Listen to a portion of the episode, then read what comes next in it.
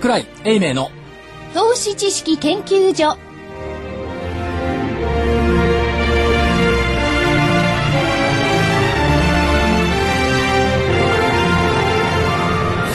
皆さんこんにちは桜井英明の投資知識研究所の時間が始まりました。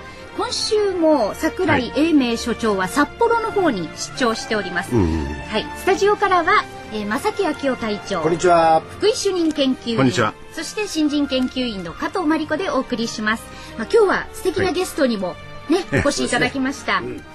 えまずは株式経済新聞、えー編集局長の富田康夫さんです。よろしくお願いします。よろしくお願いします。そしてハロー風賀証券のコーナー。風賀証券の市場調査部長でチーフアナリストの田部井義彦さんです。はい、よろしくお願いします。よろしくお願いします。食べ嫌な。はい。一週間ぶり。あ、そうですね。どうもですね。先週のお顔見えなかったです先週よそうですね。そうですちょっと寂しかったですね。本当ですか？でで今週は桜井所長がいないし。はい。その間にも別に相場が変わるわけでもなんでもなく、いつものような相場になってますよ。で、あの、桜井さんの方はですね、所長の方は電話で、あの、札幌の方に行ってるんですけれども、また今日もね。いいですか、はい。呼びかけてみて。はい。札幌の桜井所長。こんにちは、桜井です。こんにちは。どうですか？寒いです。札幌は。寒い。寒い。寒い。だって、東京30度でしょ？うん。こっち12、3度ですよ。そんなに低いんですか？なんかね、あの、雲が立ち込めてて、うん。台風がね、あっち。冬って感じ。まあもっとも台風がねあの被害は大丈夫なんでしょうか？被害はね、だから、やっぱり飛行機昨日止まってたし、でもね、あの、東京の昨日の夜がすごかったですね。うん。はい私も引っ皆さんお帰かかりましたりになったの夜中じゃないですか。夜中まで行きませんでしたが約3時間半ぐらいかかりましたねあそうそうですね。はいあの、各地にいろんなね、被害をもたらして大変ですよね渋谷のあ。たりをうろうろ動いてたんですけど、はい。木は倒れてるし、あんなでっかい木が倒れてるの東京で初めて見ましああそうですねで、今は、まあ、札幌にえー講演会のためにね、行ってらっしゃった。た。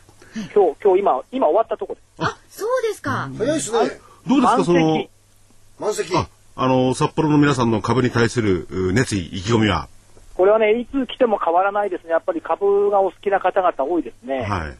で、お好きな方々で、まあ質問もたくさんありますし、うん。でいつ来ても札幌って満席なんです。はい。すごいとこ。ただ一つ言われたのは、一つ文句を言われました。何ですか？札幌の10月10日のセミナーは、ええ。一体どこでやるんだ？あ、あ、札幌ね、あの、所長がですね、10月10日に、はい。えーセミナーをやるんですよ。そうです。ええあのー後で伝えといてください。え、これは後でまたお知らせしますけれどえもそ、それで、かつその、木曜日の番組では1回しか言ってくれなかったんじゃないって言われて、あ、すいません、じゃあ、あの場所をまた言うようにしておきますから。木曜日の番組って、ひょっとしたらこの番組ですか？ひょっとしたらこの番組だと思うんで。すよね。ひょっとしなくたってこの番組ですよ。しかしディレクターがこの番組ですかって聞くところが面白くてですね いや、で皆さん聞いていただいてねあ。さらっと言いますかこれあ、それで、あの大塚さんの方からカデルでやるんでしょって言われて、やる本人が、えーっと、カデルだったとそうです思うんでけど。そうですすカネル27ですね そうです。はい。はいということでございますので、もう後で告知をしておいてください。はいいや、ほら、この番組を聞いてらっしゃる皆様は、はいもう先回りして全てを分かってる。だから株でも損をしない方々ですよね。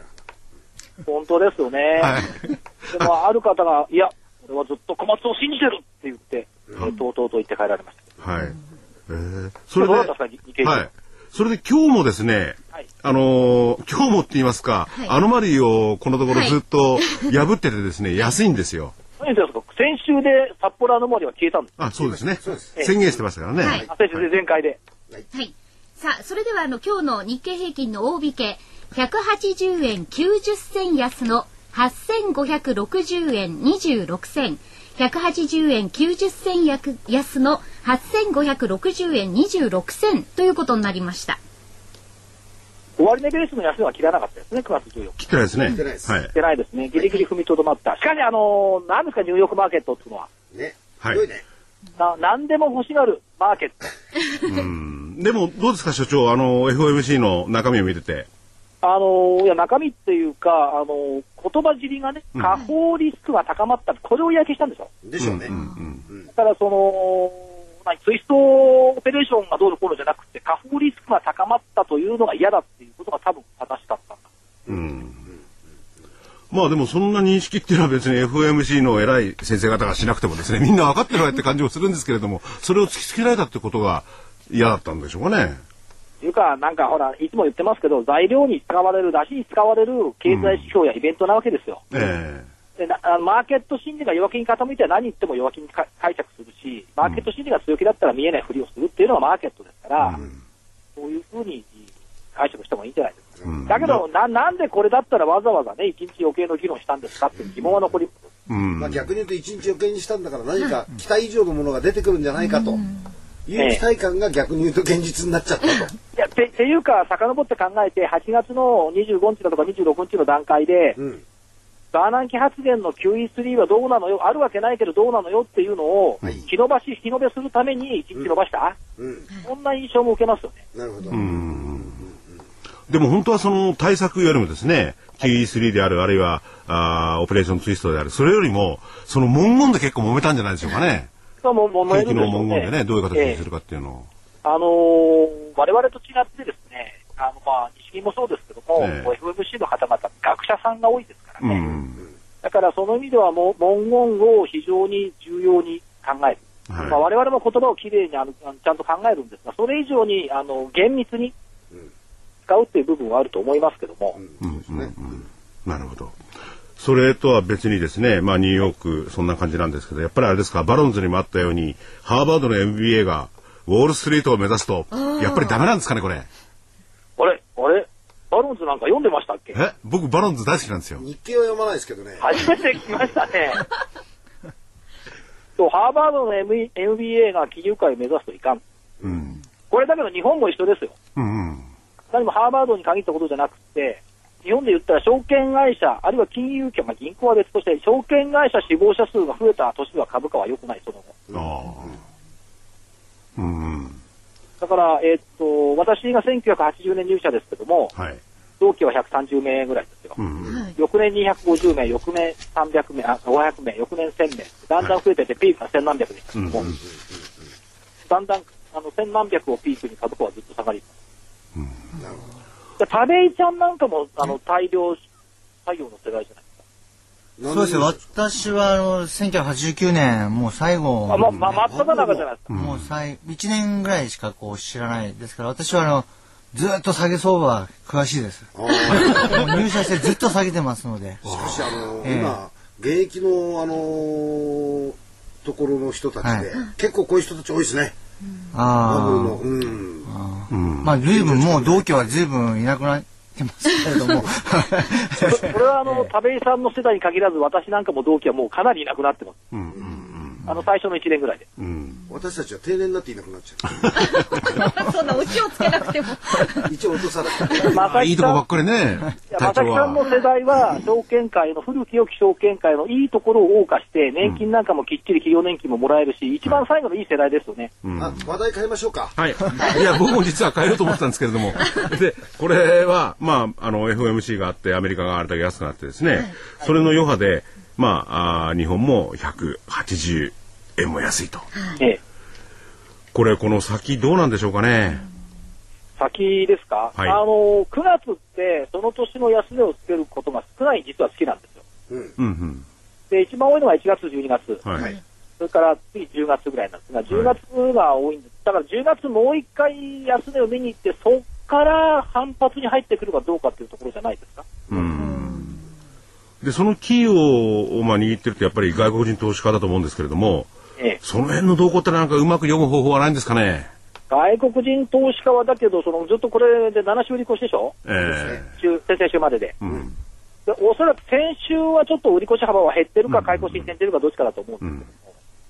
で、多分、全世界的なリスク、萎縮の中で日本株売ってるっていう感じですから、うんうん。そうはたやすくは変わらないんですか。ああ。なるほど。ね、でも、あでもね、ああのの、えあの、日本株って言いますか、その、個別銘柄のね、業績とかそういうの見ますと、決して売るような感じじゃないじゃないですか。ですよねいずれ売ってる外国人は、とんでもない目を見るっていうか、損したと思うんじゃないですかね。福井さん、マーケット関係者の50%はみんなそう思ってます。ああ。うん。ね、マーケット関係の50%、この業績の良さと PBR、PR の低さとね、うん。見たら、これ何、いずれって思ってるのは50%。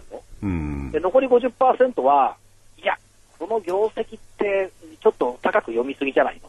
うん。PBR だっていずれ自己資本食うほどの赤字出るんじゃないの。ああ、なるほど。PER だってよく考えてみなさい。12倍台だけど、ニューヨークダウ、30構成銘柄のダウは、うんあの PR が10倍台よ。うん。それで割安なんてどこに言えるの？っうん。ていう理論もあるわけ。ああ。なるほど。ただ、おっしゃるように、足元企業業績、うん。いいですよね。うん。はい。だから、ど、どんな会社に取材に行ってもっていうか、いい業績だから多分取材に応じるんでしょうけども、はい。大期の業績も読めたよとかね、うん。今は再来期追っかけてるとかね。うん。当然この大気の業績になりますと、超歴史的な超円高っていうのもカウントして計算してるわけでしょうからね。残念でした。ほとんど内需系企業です。不動産とかね、内需型の企業ですね。うんね、ハイハイテクの中でもその、ネットのコンテンツとかね、えそういうところはもう来期まで読めたっていうえところが多い。うんなるだからほど。、まあそうは言っても足元悪くない。悪くないけど気がついてるのは日本人だけで、うんね外外国人から見たら、どうも世界不安と一緒で、そもそもバブルから20年も立ち直ってない日本の方が状況悪いんじゃないのなんて言われ方もしなくもないから。うん。いや、でもその確かにね、円高の影響を受けるところは悪いかもしれなくて、そういうのは世界的な企業ですよね。で、アメリ外国人も知ってるでしょうけど、だとしたら日本人は先回りして、ええ外国人投資家の人が内需株をこう手に入れときゃいいんじゃないですか。まあだから円高が嫌よというならそうだろう、そうでしょうし、だけどそういう意味合いではね、ちょっとこの間までのあのゲームコンテンツだとかね、はい。えあるいはその小売り、はい。小売りなんかまあ連日のように手を変え品を変えいろんなとこ出てますよね、うんこういうとか量販店とかね。うん。そういったところやっぱ狙われてくるんじゃない、うん。例えばあの、田部さんのところの若い女性のアナリストさんが小売りって言ったのがあれ7月ぐらいですよね。そうですね。おはいお大島さんでしたっけ？ええうんあれからやっぱり小売り来てますもんね。そうですね。あの、既存店が毎月のようにこう、いい形の数字が出てきて、そなおかつその、都心部のコンビニエンスを言うのは当たり前なんですけれど、当たり前っていうかいいんですが、あ地方のですね、あの、コンビニエンスがあまりないようなところのドラッグストアですね。ええ。まあそういったところとか、あと小型のスーパーなんかもですね、どんどんあの既存店売上上がってきていて、やっぱりその都心部だけではない、こう日本全体的な広がりっていうのがですね、月を追うごとにどんどん分かってきているという状況にありますので、まあまだまだちょっとこう小売りの元気さっていうのは続くのかなと。結構日本人ってやっぱりお金持ってますよね、なんだかんだ言って。というところでね。だから、あのあれじゃないですか、あの輸出関連っていう大きな森の中がよく見えないんで、こういう小さい木を探していいものがあるのになと思いながらもなかなか手が出しにくいというのがマーケットのコンセンサスなんですかね。マーケット心理なんでしょうかね、所長。まあそうでしょうし、あとあれですでもね、あの話変えますけどね、うん札幌に来たらね、まあ目立つのはニトリ。おお、はい、はい、もうデーンと控えてますよね。それからツルハンとかね、はい。もうもう氷やっぱりこう、新札幌あたり歩いて見えますまあ、やっぱりあの全国的な、ね、その個人消費熱っていうのは、高かないですけど、必需品については高い。うんうんうん。あそれと今日もう一つ、ちょっと株価見てないんですけど、はい。KDDI が iPhone5 を発売するかもしれない。ああ、ニュース出てましたね。これ今日 KDDI どうだったか分かりませんけども、新たな風ですよね、これはね。昨日強かったですよね。朝方のトレンドだと、ソフトバンクがちょっと売られて、はい KDDI がまあ買われてるっていう感じでしたね。そんな時代でしたね。だからこれだって、あれでしょ、新たな風の一つになってくるでしょうし、まあ、いろんなところに小さなきっかけは大きなさざめ波のもとであるんじゃないかという気はしますけどね。うん。ぜひそうあってほしいものなんですけれども、それは中長期の話で、まあ、あの、この目先の、目先の見通しに参りましょうか。はい、そうですね。えー先週出した見通しは8488円から9898円。はいちゃんとレンジに収まった、ですね。はい。珍しく。ねはい。いや、珍しくないですよ。うんいやいや、ここ2週間ぐらいもあの間違ってましたから。うん。で、スケジュールからいきます。はい。はいえー、明日、秋分の日、お休み。はい。IMF 世銀の年次総会、ASEAN 財務省非公式会合、そして ECB 総裁講講演、ダドリーニューヨーク連銀総裁講演、講演ばっか。それから、週末は特にはないですね。あと26日、シカゴ連銀税米活動指数、うん。それから8月新築住宅販売とまた講演、えダース銀 FRB 理事講演。でね、これ面白いですけど、世界道路会議っていうのは歴史下る。一体道路の何を会議するんだろうと思う。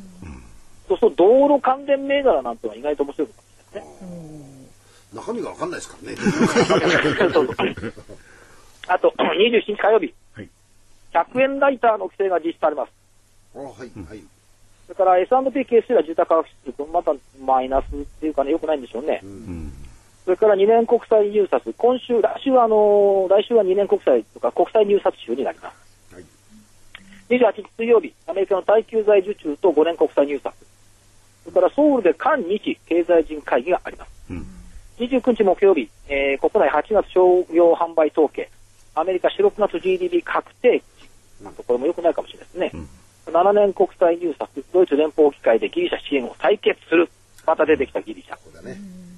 30日金曜日、8月の国内失業率と有効求人倍率、えー全国消費者物価、工業生産指数、住宅着工件数、えーっと、アメリカは9月のしかも購買部景気指数、スペインの銀行12行の資本増強実施期限、うん。だから来週ちょっとまたスペインがうるさくなるんじゃないですか。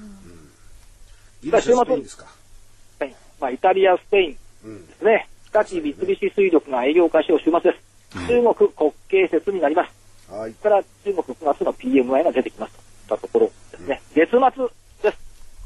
半期、上期の終わり。来週の見通し、下限8424円。うん。はい。えー相変わらず20 25日線の4%下方水乖離水準です。で上限が9098円。9月1日高値、これは変えてません。はい。で、秋風が立ち始めてきます。札幌のところ、本当にね、これ一人でホテルに帰るの寂しいぐらい寒いです。でも、誰も行けないです。ね。はい。で、秋風が立ち始めると、やっぱり世界の金融界、割と色めき立つことが多いんですけども、これ、ブラックマンデー10月、はい。リーマンショック9月、この記憶が体内にあるんじゃないか、DNA が。うん。そんな感じがしますよね。うん。で、アメリカは、まあ、あの、国際入札、ヨーロッパはギリシャ支援のごたごた。中国が最近静かなんですけど、うん。どうなってるんですか中国国慶節を前になんか出てくるのかどうか。まあ、なんもないんですよ。うん。株価の方は比較的堅調ですよね。上がりはしないですけどね。最近だから上海の総合株価指数ってあんまりこう言わなくなったじゃないですか。なんかハンセンの方ばっかりみんな見てますよそうですね。どうしちゃったんでしょうという気はしますけどね。うん。あと、あと最後にちょっと今日の報道の中で嫌だったのが一つあるんです。はい。なんでしょう？外国人の国際保有比率急増。ああ、はい出てはい。うん。うましたね。ん。で、6月末で前年同月比28%と67兆円。はい。で、これ全体の7%の保有比率。うん。で、確かにその安全資産としての円投資っていうのを言ってるんですけども、中身買ってんのこれ中国、ブラジル、ロシアでしょ？うん新興国でしょ、で、今までは自分の国民、日本国民が国の借金背負ってるっていう構図だったんで、まあ日本の国債は安心でしょっていうふうになってましたけども、この、なんていうんですか、その生きる権利、殺される権利を 海外に与えちゃっていいんですかっていう気がします。うん。まあ、その辺は難しい問題ですよね。まあ、あの、マーケットは世界に開かれてるんだって。いやいやいや、そうなんですけど、うんだけどいや、この比率が高まってくると、えなんかあった時に日本国債売りっていうね。もう一つ嫌なファクターがうん加わってくるっていうことです。まあ、それは出てきますよね。今までは、あの、く引き下げにはあったものの、まだ日本人がいっぱい持ってるから平気だっていうね。そうだからその論理が。が通じなくなってくる。えそういうふうに、この国産のところを考えた方がいいかっていう気がします。えうん。だからそれはあれですね、あの、国債の、まあ、ギリシャだ、えースペインだ、イタリアだっていうふうにはならない、あるいはアメリカだっていうのはならないんでしょうけれども、すぐには、ちょっと要注意で見ていきたい部分ですよね。そうすると、その国際バブルに乗っかってきた従来の機関投資家が、うん今までの路線の延長線上でいいんですかっていうね、はい。この答え、じゃあこの問いに変わってくるわけです。うん。やっぱなんかあれですね、札幌に行くと、なんかクラーク教授みたいにすごいこと言い出してますね。クラーク Boys, be ambitiousャス？確かにそうですよね。なんかそっちの方は、あの、頭脳にいいんでしょうかね。やっぱいいかもしれませんよ。会話立って。空気と食べ物です食べ物ですね。うん。で、明日はあの、ワン、ツー、スリーの代表、先週なんか泉代表いいこと言ってましたね。いや、いいこと言ってましたよ。ね農耕民族的に名なるを育てるなんて日本人だけだって。はい。あで、何欧米人は獲物、目先の獲物を取ることだけを動いてからやると。うん。で、彼らに戦うためにやっぱそういう仕事を取るのも必要だろうって彼そういうこと言ってましたよね。ええ言ってましたね。もういいこと言うなと思って。ええで明日はワンとスリーと一緒にあのセミナーやった。今日はまだ泉さん行ってないんですか？あ、もう間もなく来るんじゃないですか。あそうですか、うんじゃあ一人じゃなくてよかったですねね寒いから。寒くて一人じゃね。あいつが横だと暑すぎて太ってる。暑いですね。ちょっと暑い苦しいかもしれないけど。仲良くね。えーあと今日今日のゲスト、あのーはい。富田大先輩なんです。はいはい。あの私が株式新聞ウィークリー編集長やってる時に株式新聞本誌の方の編集長をされていて、はい。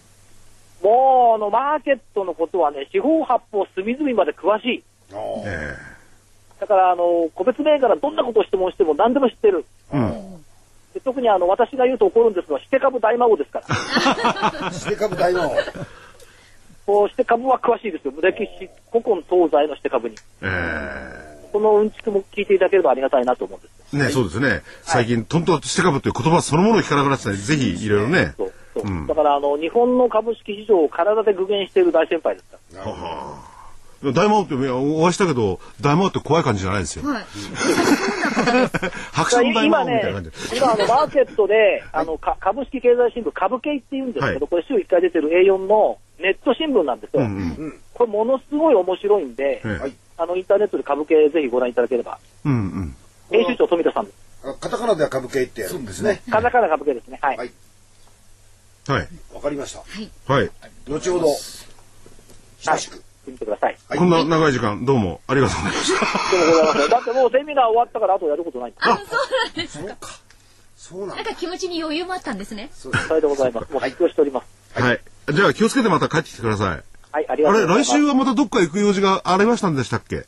いや来週は、あのースタジオで狭苦しいところでおしゃべりさせていただきます。そうですよね。ええじゃあ待ってます。あと、はいあの、札幌の10月10日のセミナーのご案内をぜひよろしくお願いします。のーあのたっぷりとしておきますのでご安心くださいはいはい、お願いしますです。やっぱりね、札幌で言うことが違ってくるから、えー所長はね、はいあのーぜひ、あの、セミナーに参加してね、はいいいお話を聞いていただきたいと思いますね。はいはい。それでは桜井所長ありがとうございましたどうもありがとうございました。失礼します。はいはい、どうも失礼します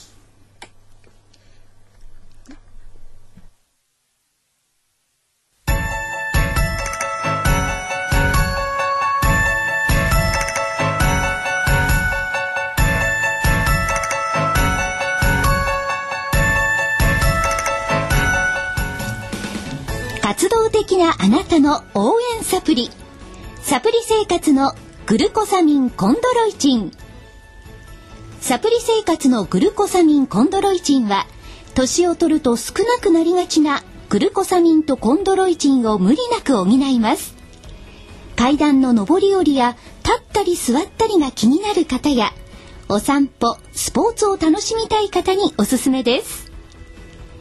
サプリ生活のグルコサミンコンドロイチンはグルコサミンの含有量が10粒あたり 1600mg コンドロイチンが 300mg と豊富でさらに天然の有機体硫黄成分の一つ MSM も含んでいます。価格もラジオ日経特価でとってもお得です。300粒の1ヶ月分1本が3980円。3ヶ月分3本セットがなんとラジオ日経特価1万800円。1万800円。さらにお得な6本セットも同じくラジオ日経特価で1万8000円。1万8000円です。6本セットですと1日あたり100円です。いずれもお届けには送料700円がかかります。ラジオ日経だけが特別価格でお届けする。サプリ生活のグルコサミンコンドロイチン。お求めはラジオ日経事業部。03-3583-8300 03-3583-8300まで。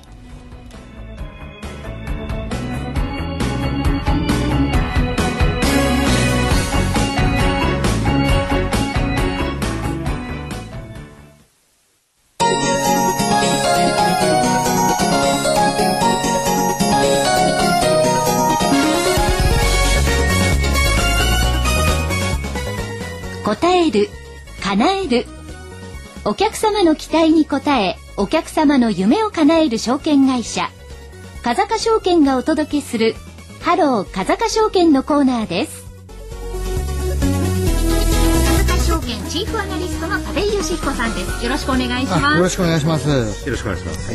さあ今日はどんな、ええ。はいえっ、と、先週ですね、あの、社内でも会議もありまして、当面の市況見通しというですね、あの、月次の資料を作成して、まあ、おりましてですね、それでその中身を若干こう紹介したいなと思っております。まず日本株の方なんですけども、まあ、ある程度日経平均戻っても私も9000円ぐらいを戻るのが、まあその程度の時代かなというふうに考えておりましてですね、それでやっぱりその10月というのはミューチュアルファンドのですね、まあ海外投資信託ですね、こちらの決算も来ますし、11月はヘッジファンドの決算ということで、何かとこう外国人投資家の動向がですね、こう気になる。むしろまだ売りが続いてしまうのかなというような状況かもしれないんですね。それで、外国人投資家の方ですとよくですね、あの、トピックス30という、その中の構成銘柄をですね、よくはこう、日本株を買うときにその30銘柄からっていうような形でで見られる、えー投資家というかですね、機関投資家多いんですね。やっぱり日本にこう、現地にこう、案内数をたくさん置いてやるというよりも、海外からやっぱりこう、してますね。どうしても日本のトップ30みたいな感じで、まあそれを売買したりするんですけども、そのトピックス30がですね、もう3月の安値ですね、あの震災の時の安値を切ってですね、しかもそれ8月19日の時点でもうすでに切っていて、それでずっとこう、ザラバ安値をこう、上回れない状況にザラバの安値ですよ。もう裏上回れ上回れない状況にあ上回れない状況にありますので、ちょっとこうなるとですね、外国人投資家の方があんまり手を出してないような銘柄、それとあとは内需関係のところをですね、少しこう見ていくというような相場なのかなというふうに思っているんですけれども、あのーツイストですね。はい。ええ。オペレーションツイスト。はいありました。はい。あれはあの、為替私は一方的な円高は止まるような形になると思いますので、この9月にあれを実施していただけるというかですね、今後していただけるのは私、下期の日本の企業にとっては良かったんじゃないかなと思っておりますので、やはりその9月決算締めて、これから下期のことを考えたり、来期のことをあの企業の経営者は考えるんですけども、そこで為替がどんどんですね、円高が止まらないような動きになってくると、今日見てもあの、為替の方はちょっとこう円安気味で、そうですね。直近そうですね。ええあの、アメリカで締めたよりも日本の方が少し円安になっていますので、で、で、田部井さんね、ごめんなさい、話をして。あの、先ほどね、ええこの10月、いろんな決算があると、外国人のね。ええはいええとなってきたら彼らは、えか株の日本のね、値上がりよりむしろ為替で稼いでたはずですよね。そうですね。為替の、要するに、円高取りやすいね。で、それが逆回転しちゃうってことになったら、いわゆるセリングクライマックスに10月に入ると考えてもいいんですかね？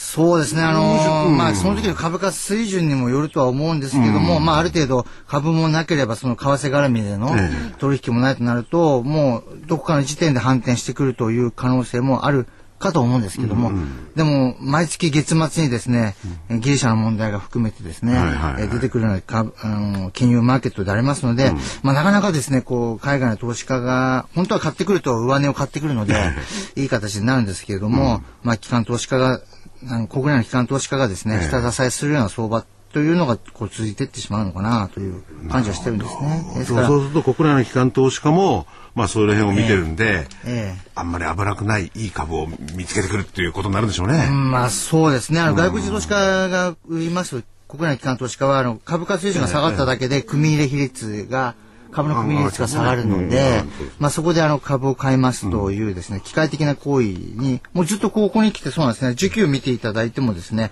この8月というのはずっと、あの、信託銀行さん、いわゆる年金の改定ずっと続いているような形で、まあ外国人投資家の利はずっと続いてるんですけれども、まああの、おそらくですね、まあ年金の銘柄を買いっていうわけじゃないんですけれども、まあ内需関係のところを買いつつですね、まあ一部ちょっとこう、外需のところもですね、もう見ていかなくちゃいけない時期にはあるんですけども、それはもう少し経ってからですね、やっぱり FOMC の結果っていうのはすぐ明日、明後日から出てくるわけではないので、ええ。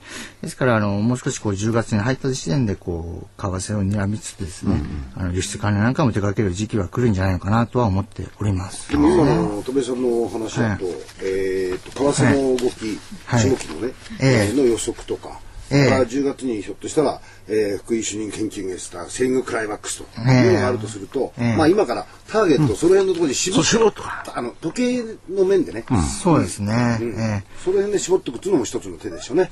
そうですね。投資家として。は、ええはい。ええ。ですから、あの、買ったものが輸出、輸出関連ですとなかなかちょっとこうね、動きがないかもしれないんですけれども、でも今テーマってちょっと出てきてるように思いまして、もちろん復興関連というのもあるかと思うんですが、その復興関連以外にもですね、やっぱりその需要拡大と競争優位な会社っていうのがあってですね、それはやっぱり日本企業の中には自動車関係っていうのは非常に、えー強いんですよね。えーそれとあとあの、アジア、今中国はちょっと動きないようなところなんですけども、ちょうど今ソフトランディングさせているような状況で、どうも成功しそうな状況になりますので、おそらく国慶節が終わった後にですね、ちょっとこうまた中国の方もアクセルを踏み出してくる可能性もあると思いますので、まあそうしますと、まああの、輸出でもアジアの絡んだところみたいなところをですね、まあ注目している。ですからアジア関係、そして復興関連、そして、まあ競争優位な製品を持っている会社、というところをですね、まあこれは内需に絡めても出てくるんじゃないのかなというふうにあの。最近見ててですね、はいこのマーケット環境の中で、ええはい。ユニチャームっていう会社がですね、はいはい。ずっと新高値を更新地味なんですけどね。そうそうですね。5円とか10円ぐらいずつ、ずっええ。とこう堅実な動きをしてて、そうですね。今の田部井さんの話を裏返してみるとアジアに結構強いそうですね。中国なんかそうですね。中国、それから需要はきちっとこれからも喚起できそうだと。そうですね。いうところかはいら見ると、やっぱこういうふうなものに、こう、照準を絞るんですかね。戸口さんどうですか？はい、あのユニチャームっていうのは非常にあのお大有料株に私はなるんじゃないかなというふうに思ってるんですよ。ええ。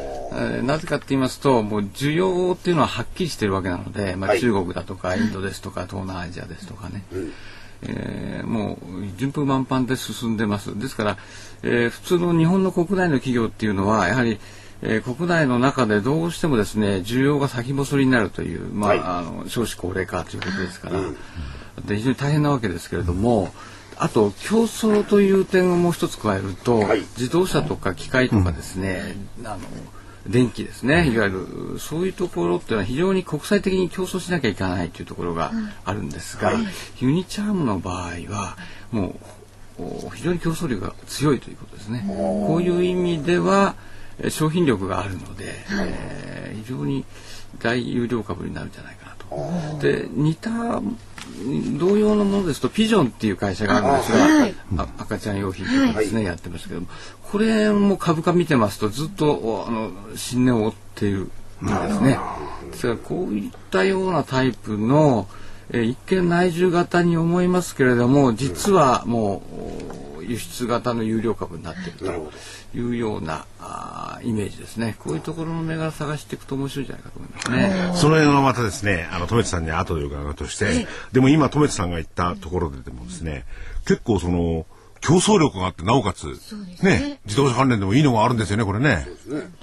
そうですね。あのー、7月はですね、日産自動車がですね、あの、過去最高の生産をしてるんですね。はい。ええですから自動車関係というのはですね、ホンダもこの8月戻ってきておりますので、まあ、むしろあの生産どんどんどんどん拡大していってるような状況にあるんですね。ですから、まあそういったところに絡めたような銘柄っていうのはですね、やっぱその競争力の高い、まあもちろん競争はしてるんですけども、競争力の高い、えー企業っていうのはあの部品メーカーには結構いるのかなと。これでユニプレスさんなんかも結構前も紹介しましたけども、でも実際あのじ自動車部品メーカーっていうのはですね、まあ海外に出て行って生産のもありますけども、あの国内で収める日本メーカーには円で収める。はいはいはい円取引ですね。ですから、まあドルの取引が必ずしもいっぱいあるというわけではない。はい相手は日本のメーカーというところも非常に多いので、まあそうしますとですね、為替は実はですね、自動車関連の中でそんなに大きく影響はしてないところが多い。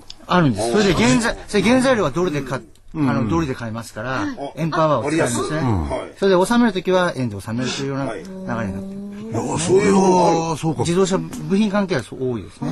そうなんですか。ええ今日はなんか一つ持ってらっしゃるんじゃないですか？そういういや、そういう。じゃあ別にあの、あの、何か材料がありそうな。いやいやいやいや材料なんか材料というかですね、まあこれあの、私も、あの、かねてからいつもご紹介しているですね、あの、企業なんですけども、あ新神戸電機さんはい。ですね。はい。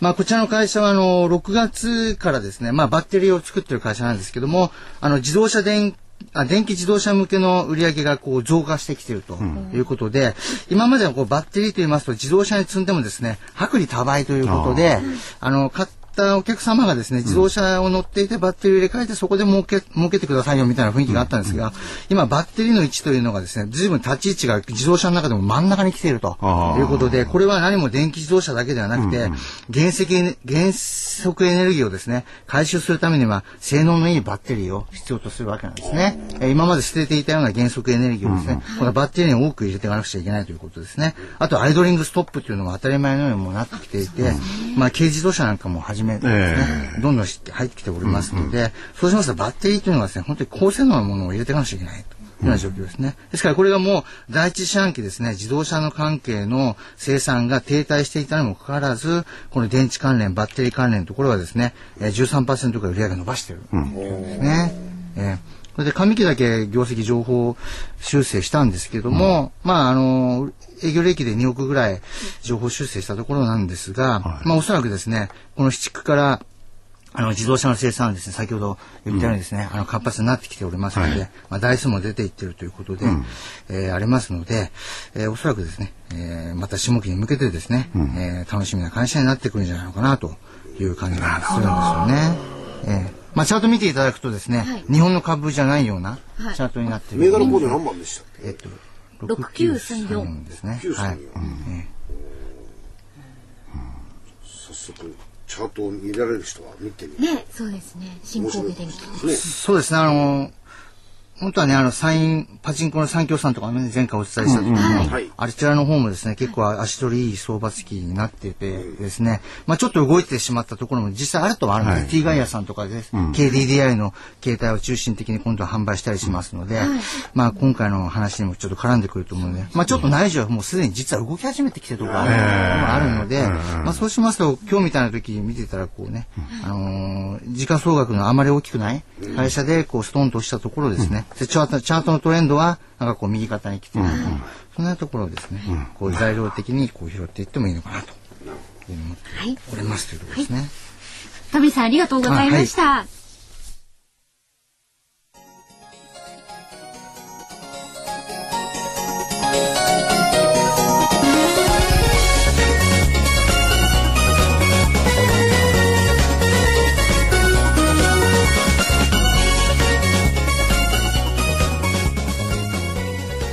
風賀証券。このコーナーは風賀証券の協力でお送りしました。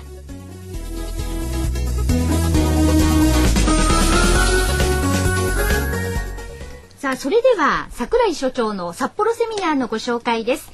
10月10日体育の日午後1時30分から札幌市のカデル27でラジオ日経無料株式セミナーを開催します。震災復興と企業をテーマに、研気レンタル最大手の東証一部上場9678金本と、情報通信ラック太陽光発電、グリーン IT、環境関連製品などを取り扱うジャスダック上場7869日本フォームサービスがプレゼンテーションを行います。第3部はおなじみマーケットカタリスト桜井英明さんによる株式相場展望注目銘柄の徹底解説ですお申し込みはインターネットまたはおはがきでお願いいたします。郵便番号107-8373ラジオ日経10月10日札幌セミナー係までお送りください。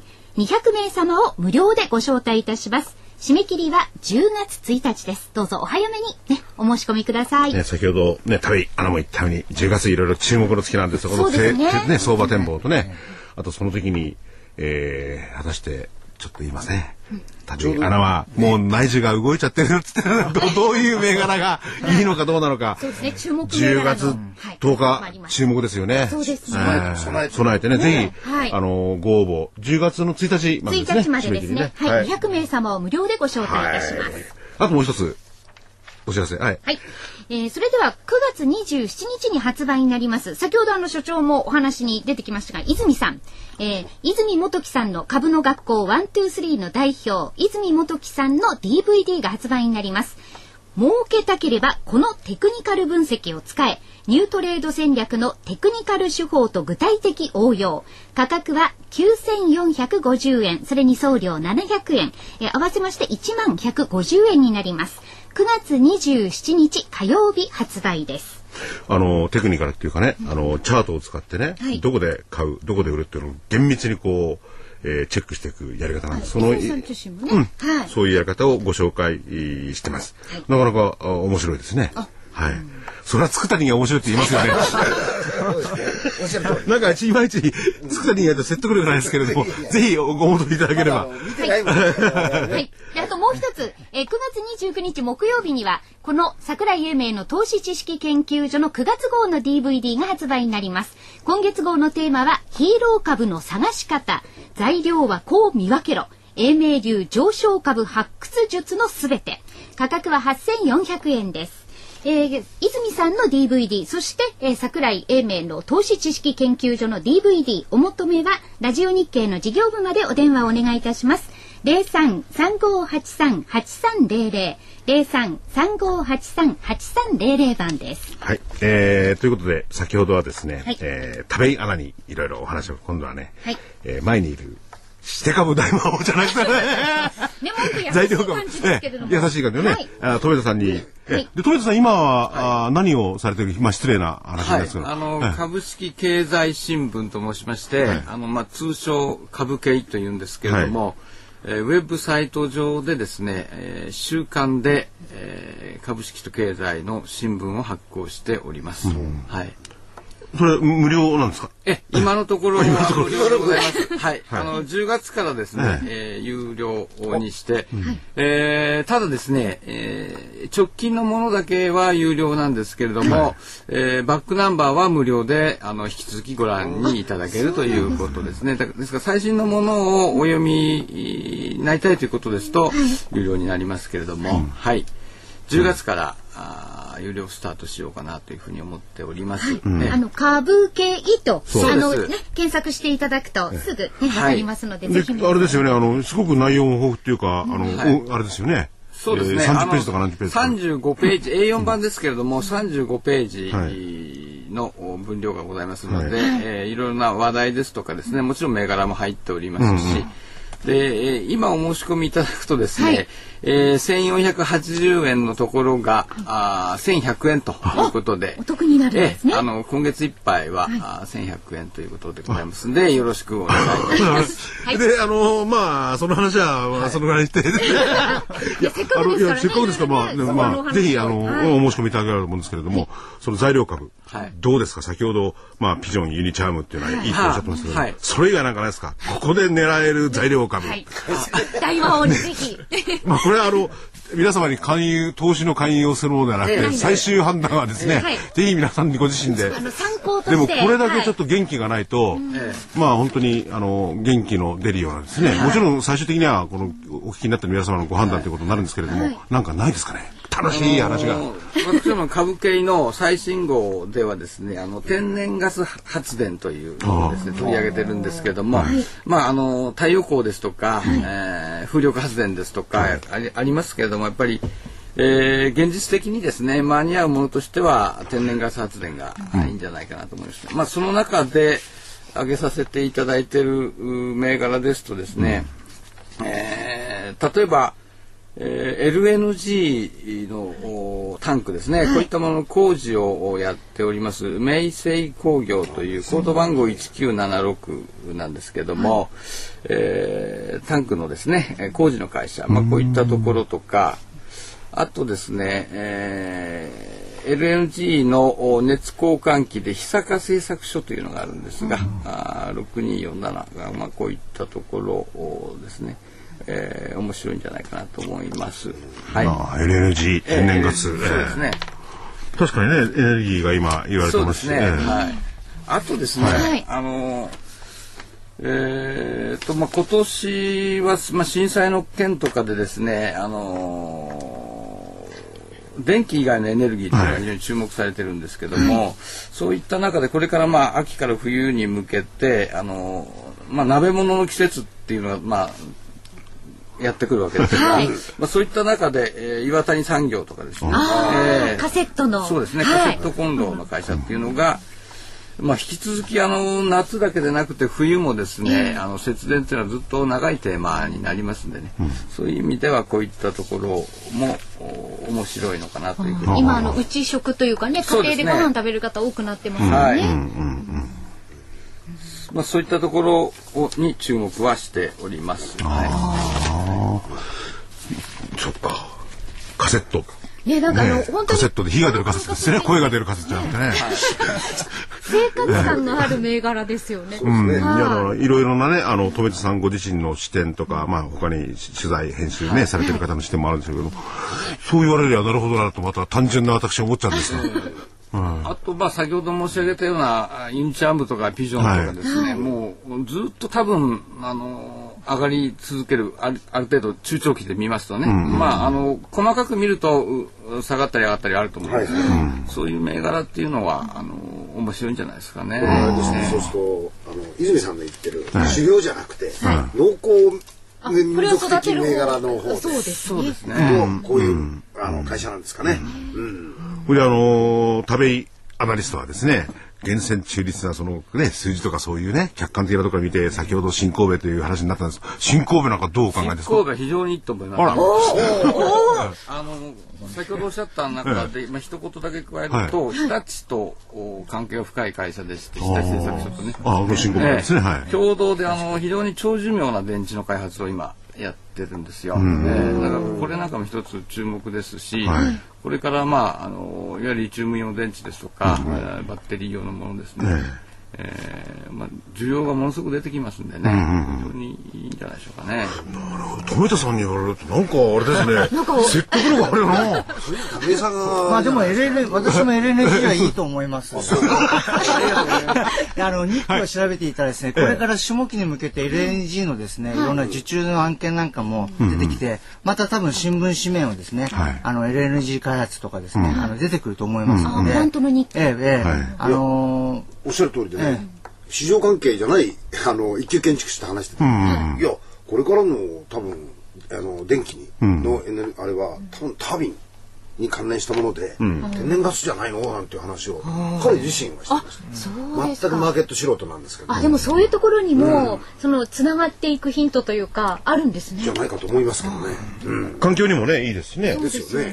えいやでもねあくまでも、えー個別銘柄今いろいろお話ししましたけど、ご自身の判断でとかね、ただあのあの注目して見ていただけるね銘柄ではあると思いますんで、じっくり、えーじご自身で研究してね、どうなのかなっていう目で見ていただければこんなつまらない相場でも個別銘柄を見てれば楽しくなりますよね。明るい材料がね、ええええええ確かに。うん。